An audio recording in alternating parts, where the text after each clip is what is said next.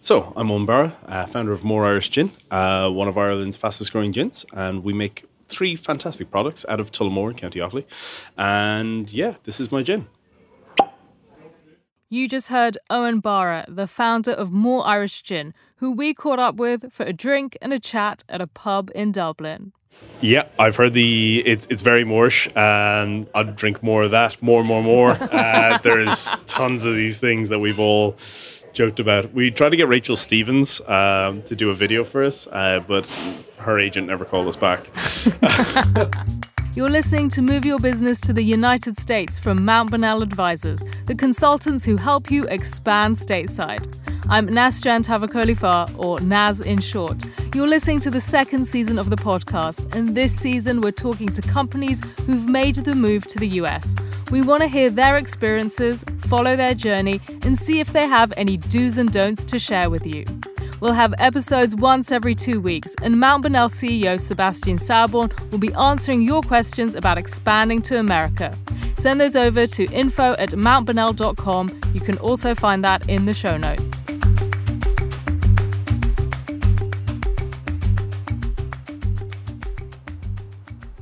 For this week's episode, we went down the pub for a few glasses of gin. Owen Barr is the founder of More Irish Gin. They started in 2015 and have a distillery in Tullamore, which is halfway between Dublin and Galway. They've been expanding into the US, and this year they've won some awards, including double gold in the Wine and Spirits Wholesalers of America and double gold at the San Francisco Spirit Awards for packaging. Now, when I think of American drinks, I don't really think of gin. So we wanted to know how do you get Americans drinking gin and also how to get that gorgeous bottle of more into bars across the US. Could you sort of describe what the taste is? So on the nose, you get a very sweet uh, floral. So it, it almost tastes, uh, it almost smells like it has a taste, if that makes sense. You can almost taste it as you smell it to taste it on your tongue um, with the tonic in it. You get a small amount of juniper at first. You get a big spice from coriander, so you kind of get this earthy tone. Tone. You get a little bit of smoothness in the floral. So as it kind of comes up as a flavor, and then it hits a crescendo with the rosemary, and it slowly like eases out as you taste it and then you get a sweet berry finish on the way down, if that makes sense. So it's quite smooth on the end. It doesn't have a sharp or abrupt finish.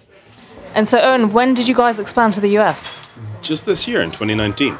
And I hear you've won a bunch of awards. Can you tell us a bit about them? We won double gold in the Wine and Spirits Wholesalers of America. Um, a couple of years ago, we won at San Francisco Spirit Awards, and we've won again at uh, WSWA uh, just last year. So, so why do you? Um, I mean, it, it's great that you won uh, won these awards. Um, why is that? Do you think? I mean, what makes this your gin um, unique? In, in the eyes of the jury? Um, so it's a very unlike other gins. So generally, gins are made in one shot distillation. So you put all the ingredients in, it comes off the still, and you add some water to it, and then you have gin. We do like four part distillation. So we make juniper, coriander, angelica, rosemary, which makes it a lovely dry gin base. And then we blend in blackberry, raspberry, and cranberry. So distillates.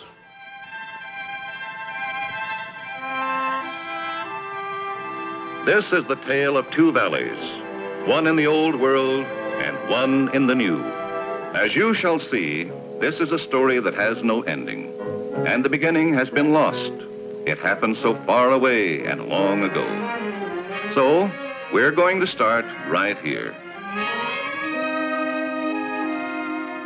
So the whole story behind the gin is Tullamore, right? I grew up in Tullamore, and it was a small little town and my granddad was a distiller for a whiskey company. So I grew up like knowing about booze and kind of like thinking that oh this is all interesting and it was possible to make it. So I grew up living along the banks of the canal, and the canal goes from Dublin to Galway. And if you see our label, it goes from Dublin all the way to Galway, mm. which is there. And what's in the middle is Tullamore, where the mountains are. So there's a whole story about why the company is called Arderin, which is the name of the tallest mountain. Uh, and I was incredibly blissfully naive uh, when I first set up the company. I was like, I'm going to use the sandstone filtered water from the mountains. So I got into my pickup truck, loaded up an IBC, which is a big 1,000 liter tank, and drove up the mountains and pumped directly from the source in the mountains, which is what Tullamore Dew do. Um, but they have a 14 kilometer pipeline. I just had a heap of bank debt and a pickup truck. so um, that's where the label comes from. The postal route was a canal, or sorry, the canal was a postal route, and that's why there's all these postal marks in the glass. So it's a homage back to that. And you can see all the florals when you hold this to the light, you can see through it, which is like a reminiscent of the bushes and things that you'd find in the mountains. So everything's based around the mountains and around Tullamore. So it's it's Tullamore in a glass. And so this is your wild berry infusion. Yeah. So it's made with uh, seven ingredients. So juniper, coriander, angelica, and rosemary. And then we blend in blackberries, raspberries, and cranberries uh, to give it a dry gin, but with a sweet berry finish. Okay. And th- this is the only bottle you're selling in the US right now. So this is the only one that we've put into the US so far. We have a pineapple gin, which was a terrible idea because pineapples are incredibly difficult to distill, and I lost the bet, and it, we seemed like a good idea at the time. D- does it taste good though? The pineapple gin, yeah. So it's not the usual sort of. It's not sweet. So we use something called bergamot orange, uh, and that really rounds out the flavor profile. We use a little bit of lemongrass, and we use uh, lime, so Persian lime, to kind of just uh, really round out the flavor and not have a, a sickly sweet sort of gin. So you have that, and then We have a London Dry. Uh, and a London Dry is a style of gin, so which means means that it's done in one shot, so it's done in one go from off the still, which is unlike our other gins, which are done in multiple parts. Um, and it has to be over fifty percent gin, or sorry, juniper, which means that uh, you get a very dry and refined gin. Now we put our own stamp on it in that we have terrible ideas because it's like, oh yeah, no, we'll use this ingredient that only grows one month of the year, which is in September, and it's called ivy flower. So you see ivy that grows along buildings and in bushes and stuff. It has a really nice flower, and it turns out that that flower may or may not cure asthma, but it tastes great. So we decided to distill it and uh, to put it into a product. So that's our London Dry. So where does um where does juniper grow? Does it grow in Ireland, or where do you buy that? It does. Uh, currently, we buy our juniper from southern Italy. And the reason for that is that different uh, areas of the world will have different soil pHs, they'll have different climates, and the juniper reacts differently. So if you get something from Norway, it's very acidic and it's a sharp. Um, you can get Icelandic juniper and it tastes like pine. Um, it's really, really a, a great ingredient. It's, it allows a lot of complexity. Whereas the Southern Italian has like a small amount of spice to it and has a small amount of like really robust flavor. Now, if you want lots of spice, you go to Macedonia or you go to Morocco. You know, and these drier climates have different sort of flavor profiles. Interesting. Now he has revealed the secret recipe. Yes. And now we need to delete everything. so we've got this wild berry infusion. So this is the one you're selling in the US. Yep. So this is our first product into the US, uh, and the reason we've put this in first is to see how it goes. Um, this is the one that goes with gin and tonics, and the states is like slightly behind Europe in terms of gin and tonics. So um, when you go to the states, you get like. Their, their drinking culture is uh, a lot more different than Europe. In Europe, everything's measured, whereas in the States, the people just pour. And you get like half a glass of gin and you get like a little splash of tonic off the gun. And it's some like crazy sweet corn syrup stuff. Um, whereas we're kind of introducing them to better tonics and better gins, and they're slowly coming around to it. So we've seen sales grow like 20% in the last year. Can we try some? Yeah, sure. Oh, well, we just need some tonic, no? Do you want to, like, nose that neat there and have a little smell of it? Okay, so oh, it smells really lovely. It's kind of um, it's very fresh and So we used an ingredient called uh, angelica. And angelica was used in perfumery back in Egyptian times. So it really binds to the flavors and to the smells. Um, and it works really well in that regard. So it's just like it's it's a really subtle, subtly sweet smell. Yeah. It's really lovely. And if you if you just take a little sip of that straight, Uh, you'll get uh, a lovely sort of sweetness to it at the start, and you get a little bit of juniper at the end. Whereas when you try these two with the tonic, what you're going to get is you're going to get the juniper and the dryness first, and it's going to build slowly, and then it's going to fall off, and then you got a sweet berry finish. So it's uh, it's almost like a crescendo with the, the gin and then a sweet berry finish. I'm not I'm not an expert on drink, but when I think America, I think whiskey, maybe tequila. I don't think gin. So why did you guys want to want to conquer that market? Uh, because it's just an emerging market. Like you kind of go like they haven't got it yet. Like as in it's big vodka, it's a big big tequila country. Um, but the the habits are changing. People are like slowly moving over. So like tequila for me is a bit of a party thing. Like vodka ah, doesn't a good vodka doesn't have a taste, whereas a gin, a good gin is all about flavor. So it's just about time that our American friends got it. yeah. And how, how's it been going down? Uh, yeah, really good so far. So uh, we've gone into three states, uh, so which is Michi- uh, Michigan, California, and Texas. Okay, and why those three? Uh, because Florida wouldn't take us. Um, no, um, we originally planned to go into Florida and Massachusetts to start. Um, but what happened was Florida is a very competitive market, so they For were like, gin or for new drinks or, or for, for what? everything. Okay. Like it's just it's really competitive. Um, so we met Southern Wine and Spirits, who big uh, spirits distributor in the states, um, and they were really keen to take it on for California, which is the third biggest gin market, and Texas, which is the first biggest gin market. Laws in the states, especially like in places like Texas, uh, on selling alcohol are really complicated. Have, have you been affected by that? Oh, yes. Um, there's parts of Texas that are completely uh, dry.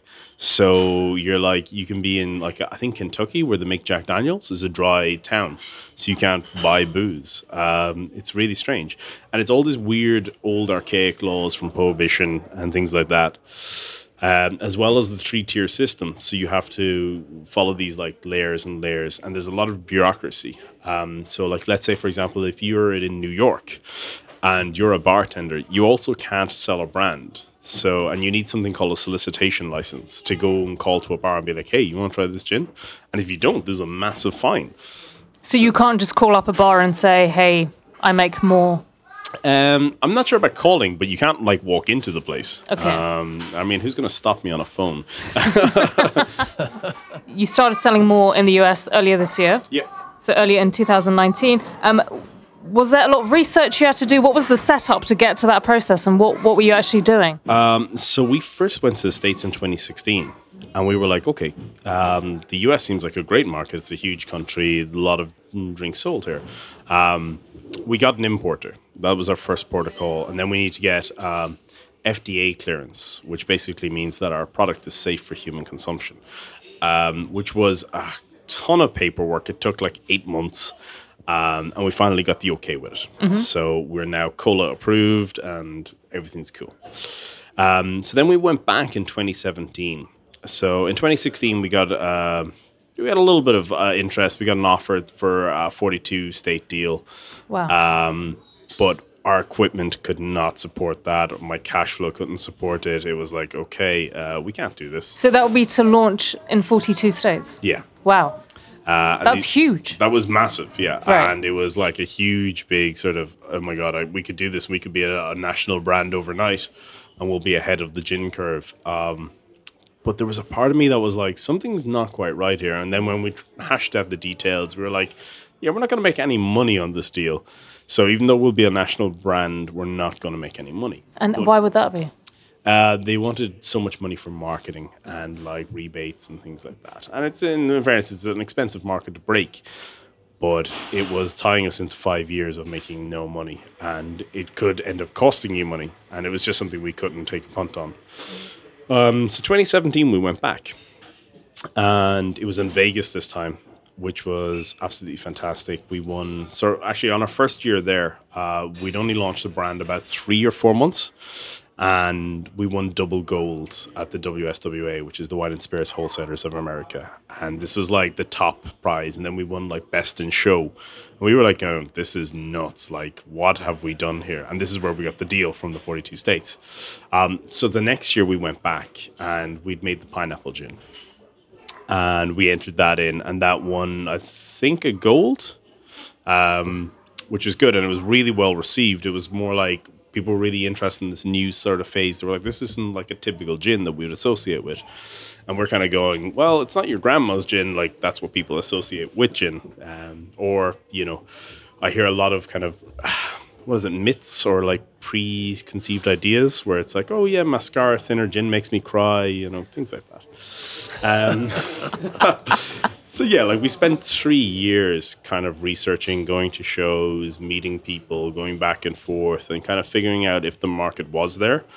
And this year we're like, yeah, the market's there. Let's just do it. Um, and it was only when Fever Tree, so who were a tonic company, decided that they were going to move their own operations to the states. So we were like, okay, cool.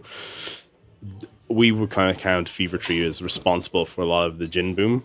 Um, because they made tonic a lot more accessible to people. Yeah, I know. I know. Fever Tree. Yeah, it's interesting. They're also quite big in Europe. Yeah. Mm, yeah, they're bigger, big everywhere. Uh, I think there's something like a five billion valuation, which is insane. And and you you say that they drove the the gin the gin sales in the US to a degree. Yeah. Um, well, I think they drove it in Europe. Um, so what happened in 2009 was they changed the law around still size. So it used to say that you needed a 1500 liter still in order to make uh, alcohol, and a 1500 liter still is quite expensive. You're looking at like 150k. Um, so what they did was they removed that still size, and then it allowed people to use much smaller stills to sell commercial products, and that kind of went, hey, let's let's all make gin, um, and people did. So we started off with 100 liters, and it, we ran a business on it for like a year and a half. So you said um, you were you were saying the sort of stereotypes Americans had about about gin. Yeah. What are they saying now? Um, I'm not quite sure. Like I said, we find that the Americans are they love it or hate it. They're familiar with their own brands like Red Hook Gin. Um, there's a couple of craft distilleries that have popped up, and it's not, it's very big on the coasts. So on the east and west coast, it's quite good. But we found like when we got the data, some of the biggest places for booze, uh, uh, sorry, for gin, uh, were Delaware. And we are like, Delaware, that's isn't that like a tax avoidance state? Like, how does that work? Uh, it's where people set up companies. And they were like, well, people actually drive from Pennsylvania into Delaware across the state border and buy alcohol there because it's no longer a controlled state. So what happens is in these states, there's three types of states. There is an open state, which means that pretty much anyone can sell alcohol. There's a closed state, which means you can only sell to certain uh, brokers or uh, whatever. And then there's a closed state. Sorry, open, closed, sorry, controlled state. Uh, and the controlled state is you can only sell to the government, which is like it is in Canada and most of Northern Europe, like Norway, uh, Sweden. So yeah, um, we found like navigating our way around that is it's a nightmare. But you need to start. You need to do a, con, uh, a control state in order to get in with the other eighteen control states because they all meet at this board, and you need to figure out what sells and what doesn't. So you got this deal in 2017 to expand to 48 states. Yeah. And instead, you decided to expand to five. Uh, yeah, no. In, in this, instead, we decided to actually expand into Europe uh, Okay. and hold off because we were like, we're not sure if the states is quite there yet. Ah. Um, In terms of being ready for gin. yeah, because uh, when we were like tasting more with um, with American tonics, we were like, this is pretty awful. Um, and it's just the corn syrup. So we're like, okay, well, what are we going to do? Are we going to reformulate the product for the American market? Uh, are we going to wait until there's better tonics there, or just what are we going to do? So we have to think of a strategy, and then also how do you break the states? Because there's so much stuff happening. Um, and one of the things that we came up with was we should get on Oprah's Christmas list. um, we still haven't managed that yet, but it's on the list of things to do. Um, so yeah, like it was just kind of taking a step back and actually approaching the states as a sort of fresh market, um, and treating each state as its own country. So like how we deal in Michigan is different than how we deal in Texas and how we deal in California. There's laws that we can do, so we can incentivize reps here in in Europe but we can't do it in the states. There's different like intricacies in the laws in different states, so it is navigating it is quite difficult. So this is interesting in terms of you had this big opportunity in the states, and then you were like, let's actually not do this. Yeah. I think saying no is probably the, the hardest part because you're going, this is so much money, this is so much turnover, this is going to slingshot the company. But there's a huge risk in accepting something that big because, hey, let's say it goes well and then you're out of capacity. So you're looking at six month lead time to get bigger capacity in order to like scale up with orders. Like we didn't, our glass company left us without supply for two months, and we were kind of going, "Wow, if we'd taken that states deal, like we'd be out of business. Someone would have sued us." Um, so it was one of those things where we just weren't ready for it. Like, I mean, we could have taken it, and there's that whole sort of like entrepreneur thing of, "Hey, I'm going to jump out of this airplane and put together the parachute on the way down," and a lot of it is like that. But it was too big of a risk to risk our reputation in the states uh, and not be fully prepared and ready and know what we're going into. So I think by going at a smaller, slower pace, it'll allow us to grow more organic and have more control over our growth. How do you do marketing in the States and, and PR? So, how do people learn about this new gin uh, uh, from Ireland? Um, why should they try it? Uh, why is it better than any other gin? Um, okay, so the way you build a brand in alcohol is first you solve the distribution. So you go into the bars, you get your like distributors to go in, get it listed in bars, and then you do demand generation, right? So demand generation is kind of step two of the process. So what we do is we do a lot of interactive online digital stuff, and that's all to do with getting eyes to see the brand and getting them to recognize and associate it with something. So uh, we've done online videos. We have made a video about a gorilla um, and where we get our pineapples for the, the pineapple gin, which is like we say that it's from the, the base of the Slieve Bloom Mountains, you know. and thanks to global warming, Trump, and Brexit, uh, we are able to grow the pineapples in this gorilla sanctuary. Um, and we partake in a banana for pineapple exchange, um, which is culminating in one of the guys dressed up in a gorilla suit, uh, part swapping pineapples for these bananas in the video. Uh, and that's kind of been a, a running sort of gag. Um, the man in the gorilla suit. Uh, in a couple of our other videos, you know, so there, there's one where uh, it's like a really sexy scene where we're pouring like the gin, and it's like the actual gorilla is serving the gin, uh, you don't see it until the end. Like you see all these like little cues of the gorilla. Um, but yeah, so like video is really important in what we do, and as well as Instagram. So Instagram seems to be one of our big core parts that uh, is growing our brand. But do you market differently in the US to how you do in Europe? Uh, yes, yes, and no. Right. So as in over here, you can throw an event and you can get people to come to an event and try drinks and things like that. In the States, it's a lot more difficult to get people to come to an event. Um, so a lot of it's direct. So we do direct marketing, so digital straight to consumer, and try to get demand generation. Hi, you're listening to Move Your Business to the United States with Mount Bonnell Advisors. I'm Naz. I'm here with the CEO, Sebastian Sauerborn. We're taking questions this season, so send them to us. It's info at mountbonnell.com. So we have an email from Richard, who is based in Belfast. He said he asks, Sebastian, what's the best state to set up a business? Well, I'm obviously biased here, but I definitely think Texas is the best state. It's a very big state, it's very central, it has a large population, taxes are low, red tape is low. So if you ask me, Texas is the best state to set up a new business in the United States. Can I ask you what's the worst state? Well, if you look at it strictly from a tax perspective, um, expenses, red tape, and these things, you would have to say New York or California. But of course, that's never the only questions, and not even not only the only reasons. I mean, there are lots of reasons like you know where, where's your industry based, where's your market. So often um, these factors demand that you set, then set up a business in California or New York, for example. And these are perfectly fine reasons. I mean, if it doesn't matter where you are, I guess if you just have to pick a state, I think Texas is great. But you might have as well very um, serious reasons to do it in a different state. And this might sound random, but is there a dark horse state somewhere where people don't really tend to set up their business, but you think you think there's a lot of a lot of potential. Well, yeah, Wyoming. I mean, it's the mountains, it's great skiing, uh, not a lot of people, uh, no tax, very low taxes rather. So yeah, it's great. Yeah. Cool. Thanks, Sebastian. And thanks, Richard, for that question. Keep sending them to us. It's info at mountbonnell.com. We've put that email address in the show notes, and we're going to get back to this week's episode. I am a brewmaster like you. No, not like me. I'm only good. You are the best. You and your formula. Say you're giving advice to a younger distillery. What would be the do's and don'ts you tell them about wanting to go to the US? Oh God! Uh, make sure you have tons and tons of money. Okay. Um, so if you like, uh, however much money you think it's going to take, it's probably going to take more. and why is that? It just everything is far more expensive than in Europe. Um, you like you look at consultants like our US consultants are like three times the price of our European consultants, Uh, and I don't know whether that's to do with the cost of living, um, or if there's just a, a bigger opportunity there and people can charge for it.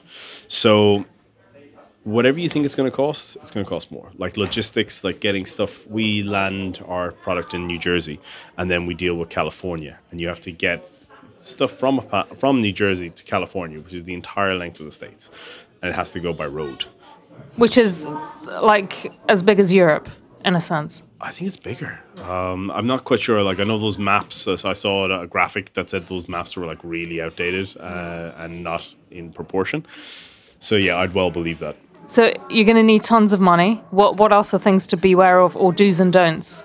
Um, in the states, um, everyone will try and tell convince you that they're the best. Uh, like in Europe, we have this sort of people will undersell themselves. In the states, people will oversell themselves. Yeah, and we find that point. people are just so full of shit. Fuck me, man. Like, is it like they're just like I'm great at this, you know? And you're like, okay, yeah, great. Uh, just what are your numbers like? And when we deal in data, like a lot of the time we deal in data, we're just like, show me the data, show me your KPIs, and they're like, no, no, just trust me. You're like, no, no, this isn't how this works. We give you the money, and you tell us what you're going to deliver. And people are like, no. Now I don't know whether we've just met chancers uh, in in my career in the states, but we seem to like the, maybe the alcohol industry is full of chancers. Um, but it's it's nuts. Um, it's just a cultural difference, um, and I think it's maybe it's the style of parenting, or maybe it was like MTV telling them that they could achieve anything. But um, the Americans are overconfident. And so, and Not to generalize or be racist. Um, and so, what, what do you think are big mistakes that drinks companies make when they're trying to go to the US? they try to break New York. So they start in New York and they go, yeah, we're going to break Manhattan. We're going to be listed in the top 50 bars. And they go to New York. And the thing is, you can bleed money. You can bleed money really quickly in New York. Um, I think you're better off starting in smaller places and kind of working out and kind of figuring out and learning the lessons uh, of the states and of the intricacies of the buyers uh, in other states and then working your way back. And do people end up getting into more because of word of mouth? What's what's the best way of? Uh, it's quite interesting. A lot of time, it's bartenders. Okay. So bartenders go. Um, someone goes, "Oh, gin and tonic," and they'll go, "Oh, have you tried more?" And it'll be no. So they go, "Well, look, smell this." And they smell it, and they go, "Wow, it smells really good." And then they try it, and they like it, and people generally stick with it. So we find our brand loyalty is quite good. Um, now we did have a big problem with the name in the beginning. Because people go to the bar and be like, "Hey, can I have more gin?" They're like, "What gin you drinking?" And it's like, "More gin," and they're like, "Which gin?" "Well, This is all the gin we have. Um, so Give me was- all your. gin. yeah, it was like no more gin, and then it, it just it was bad in the beginning, and it's still a problem in new markets. Um, so in the UK, when we entered the UK, it was more gin, and it was like no, we've loads of gins, and so yeah. Is being from Ireland, um, um, does it help there? I mean, is it considered a, a pretty good product? For example, like Scotch whiskey from Scotland is something special, something of high quality, a premium product. Is that is that similar? Uh, yes, the Irish have a great reputation for food businesses and for alcohol. Um, so you know the way I was stereotyping about the Americans, the Irish have a great stereotype about alcohol. um, and generally, we make fantastic alcohol, so it's actually seen as a really good thing. And um, when you dealt with your business partners there, for example, distributors and everything, had did they have experience dealing with overseas companies? Uh, did they welcome you? Were they critical? Were they skeptical? Um, How was your reception? Well, you know, like the states has been a market for alcohol for for many many years. Um, so the the people that we deal with, they deal with a lot of international brands. So it was quite interesting. People be like gin out of Ireland, and we're like, yeah. Um, they're like, oh, you guys are usually famous for whiskey, and we're like, yeah, we we know that, uh, but this is a really good gin, and you kind of tell the story about why it's made the way it is. Um, and it's very different than your usual like London gins or London dry gins, or even the gins that you get from the UK. And like it's all basically provenance based, but what we've done is is quite different. And in the way we've done it, it's not a usual process because it's a four part distillation, then it's a blending. It's quite an expensive process, but it gives us granular control over the quality of the product that we produce. And how does this work now in the US? I mean, so you have a network of distributors. Do you have like staff in the US, like salespeople, or how, what's what's your infrastructure there that you've built? Yeah, so we have a, a country manager uh, who basically manages our brand ambassadors in each state. So we've one brand ambassador for each state, and then they would work with our local distributor. So a brand ambassador would do everything from marketing events to calling into bars to like mm, just making stuff happen, uh, following up with data and sending it back. So we're headquartered out of uh, Tullamore in County Offaly in Ireland. Um, we would have staff in the UK, which is a similar setup with a country manager, brand ambassadors, city by city. And where you where you located in the US? Uh, in the US, out of New Jersey. Uh, New Jersey. Okay. So, actually, on that point, um, so how do you convince American bartenders to get into gin and to, to recommend it? Uh, do you need to say different things to them than here, given that there's like a different culture around it? And do they pour it as generously as they pour their own Yeah. Oh my god, they, like it is crazy. Like I've had crazy nights in like you know I've had three gins and I'm like I can't see. Um, so yeah, they are very generous with their pours. But yeah, how you convince an American bartender is it's a sense of kind of nostalgia. People love the Irish in the States. They are like, oh, my granddaddy was Irish. You know, I know someone who's Irish. They, the Irish. And the problem is, when you're Irish abroad, you have a reputation to live up to. So they're like, oh, I knew this guy, he could drink for days. And you're like, okay, well, I better cancel my meetings tomorrow because this sounds like someone's laid down the gauntlet. Uh, you know? so you've got to keep the Irish international sort of like thing going. Um, yeah, so you, it's generally very well received. I can't believe how receptive people were to it. So we, what we did in the states was we started with Irish bars, and we went, oh yeah, look, look, you're selling these Irish products. Here's a genuine Irish product that's no, not owned by a multinational, and you stick on the thickest Irish action you can. Oh Jesus, how you going, lads? You know, and they love it. They love the paddy whackery, and we just like play into it. You know, like leprechaun hats, red hair. Um, Sometimes we do that, okay? Not all the times. But people love the Ireland and they love hearing about Ireland. They love that the fact that it's come over, that it's an independent brand, and they love that it's really, really different to everything else they have on the shelf. Yeah, I think uh, we heard this from many entrepreneurs from Europe. I mean, often they're a bit. I think they feel intimidated by the size of the country. Yep. But the reality is, if they play to their strength um, and not being part of, for example, a, a big group or, or, or a big corporation, that can work really well there. Not just for alcohol, but for other things as well. Yeah, uh, I think people kind of they respect it. Um, they kind of go, "Look, you're doing something. We want to support the small guy, the underdog." Um, and that's sort of like what we found in a lot of independent bars that they're like, you know what, fair play to you. You've gotten this far. You've gotten out of Ireland. You're now in the States. We'll give you a hand. There's also this. Um, I mean, I lived for quite a long time in Texas. Um, so in the last few years, I'd say the last ten years, uh, more and more of these craft breweries came up. So this whole artisanal alcohol movement um, became very strong, and, and you know people do these tours uh, that they never did before, like like pub crawls in a way, but from craft brewery to craft brewery. That must all um, certainly also help your product, right? It's something like a craft gin. Uh, yeah. Um, so the craft sort of movement, like what we're seeing with beer in Europe, is a bit of like craft fatigue because there was a lot of Me Too brands that hopped on and started making things that people generally didn't like. Um, and then like they were s- they were so hit and miss. Like you get something and it's branded beautifully, and then you taste it and you're like, wow, that's that's awful. I'm pretty sure that's diesel in a can. Um, so with like craft gin, people are kind of they're kind of a little bit more wary because of the the whole craft beer thing, and then they kind of go, okay, I've tasted this, I really like it. I think other people are going to like it, uh, and that works really well. You might need some more tonic, yeah, but it's uh, it's pretty strong. Got some tonic in here. so that's one of my pours where it's like 50-50. So- It's got it's got a really fresh taste. Very um, got a small hint of something quite flowery. Yeah, so that would be the rosemary. Mm-hmm. So rosemary adds this lovely length of smoothness, and it adds like a kind of floral note to it. So it's not like the rosemary that you'd have in your lamb or whatever. It's uh, a really, really nice botanical to use.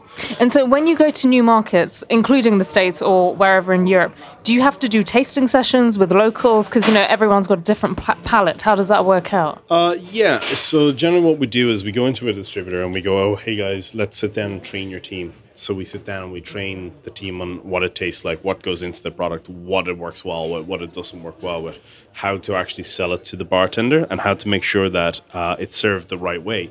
So, for example, when you squeeze a lime into the gin, it, ch- it changes completely because the citric acid uh, interacts with the juniper and changes the flavor. There's a lot more dryness.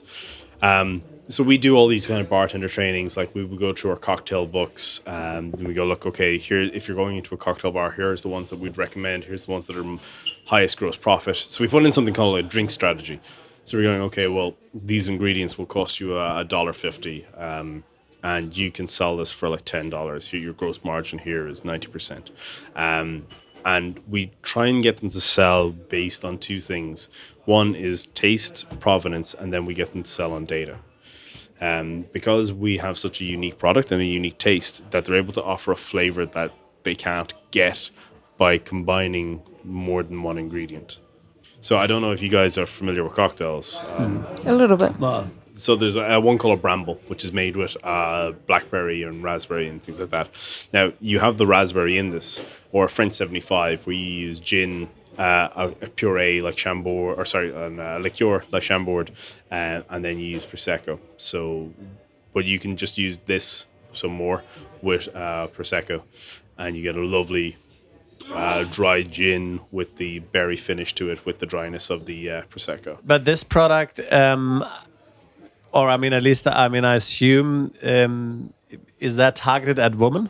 At women? Uh, no, it's not targeted at women. Um, as in, we made a gin like so. I made this gin for me. Um, I really liked the. I liked something sweet. Oh, yeah, that's So I- lovely, yeah. I just wanted something dry that was a bit sweet. I didn't want a sugary taste. I just wanted a hint of berry. I just wanted something unusual. Yeah, it's really crisp. It doesn't taste sugary or anything. It doesn't taste like uh, I- don't know if you've had those pink gins where it's like a syrup and it's all fake. So we use real ingredients, like it's real fruit, um, which has caused us massive amount of problems. In sort of we have to like do berry hedging.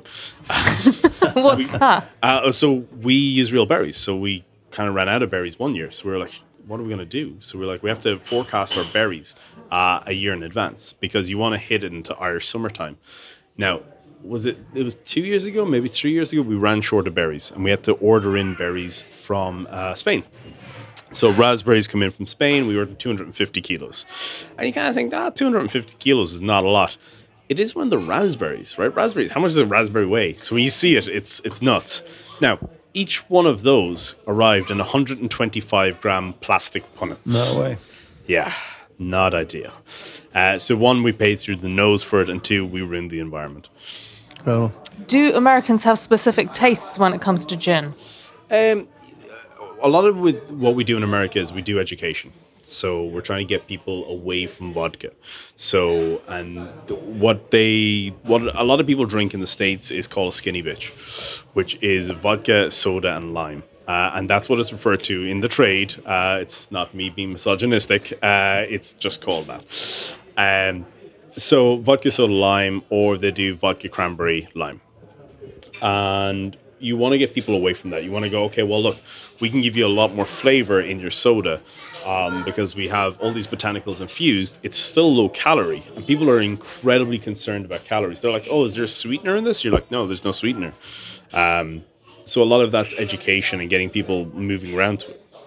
I think another thing is why why women in the states at least like to drink vodka is that apparently I don't know if that's true or not, but somebody told me that you know you can't smell vodka on the breath, so you can drink a lot, but you don't have you don't smell. Is that Depends true? on how much you drink of it. Uh, I know this. Uh, for uh, in fairness, uh, they they say that, and I it was um, there was a great ad. Uh, Smirnoff did it in the 60s or 70s when stuff was really politically incorrect. Uh, and their ad was "Leave you breathless," you know.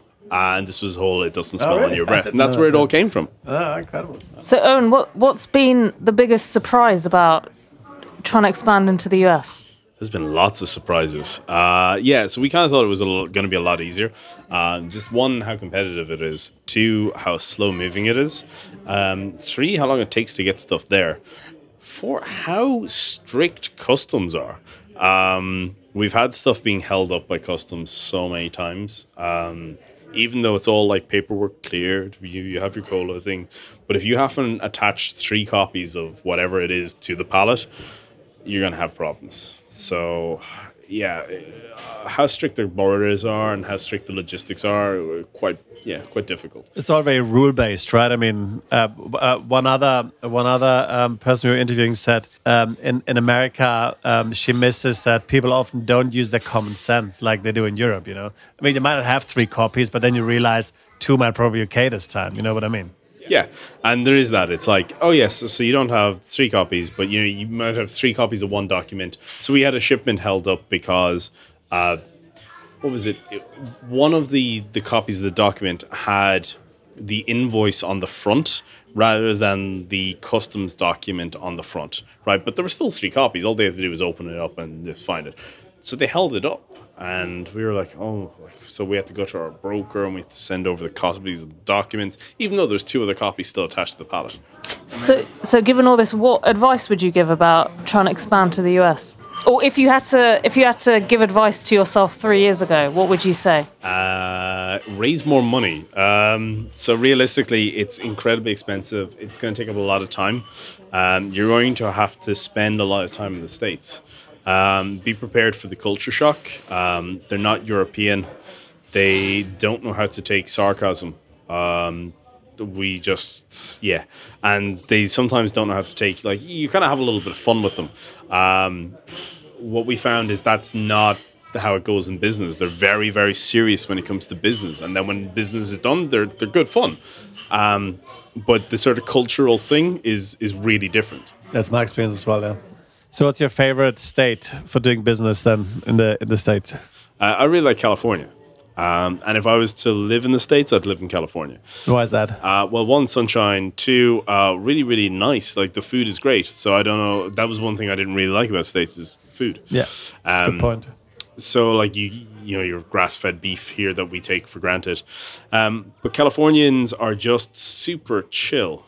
Like they're just like, yeah, it's cool. Like we'll just they're the most culturally similar to Europeans than like New York. People are hard. They're like beaten down by the weather. You know, they're like pounding pavements. The grayness has just gotten some. Whereas in California, people are happy. The sunshine, you know, everything's good. Ah, well, that's another generalization. Are there times you would caution someone against moving to the US? yeah. So the US is it's a different beast altogether, right? So as in, I don't think you can look at the US as a country. You have to look as the US as many, many different countries. So you can't go, okay, we're going to move this and have one strategy to enter the States.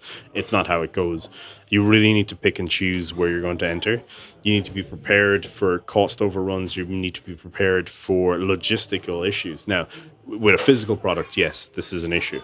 But scaling into the US is difficult. Culturally, it's difficult. Sales cycles are longer. Everybody's selling, you know, and everyone's always trying to close. You know, it's like people are professional salespeople.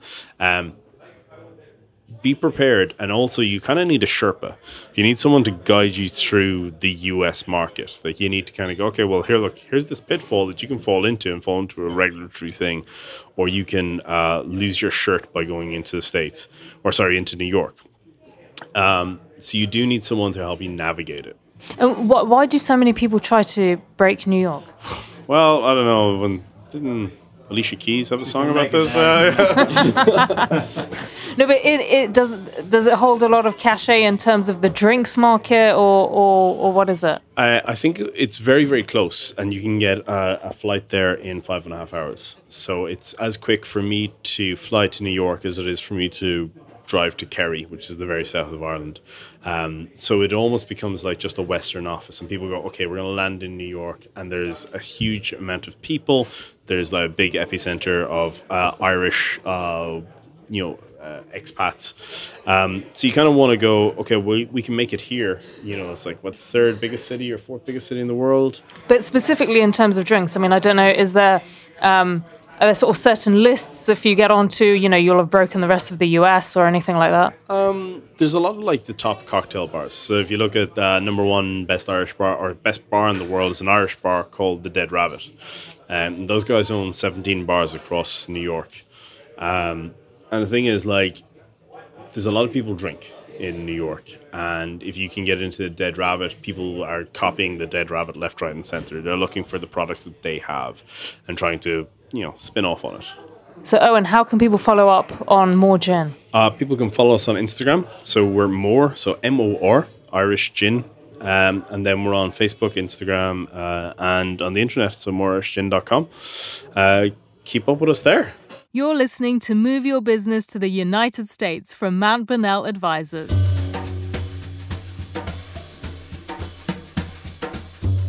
I'm Nastaran Tavakoli Far, and we just spoke to Owen Barra of Mór Irish Gin. You can find out more at moririshgin.com, and that's more spelt M O R. Our sound engineer is Emmett Glynn, and our podcast manager is Nevena Paunovic. We use some samples from the Prelinger archives, who have some fantastic historical material from the US. We'll be back in two weeks with more from another company who've made the move. Send us your questions to info at mountbonnell.com. That's M T B O N N E L L.com, or see the show notes for more. Okay, we'll speak to you soon.